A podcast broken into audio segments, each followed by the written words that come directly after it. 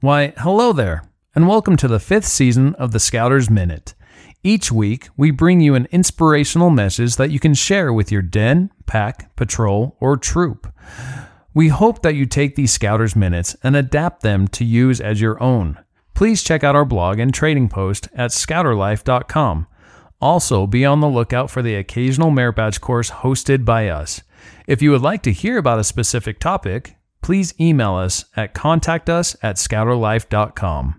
Now, on to this week's Scouters Minute.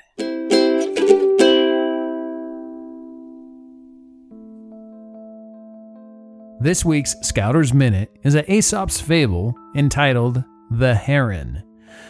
The heron was walking sedately along the bank of a stream, his eyes on the clear water, and his long neck and pointed bill ready to snap up a likely morsel for his breakfast.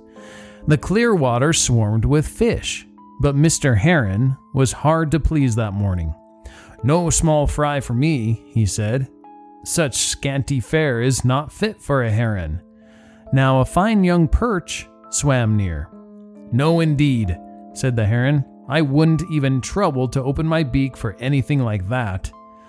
As the sun rose, the fish left the shallow water near the shore and swam below into the cool depths towards the middle. The heron saw no more fish, and very glad was he at last to see breakfast on a tiny snail.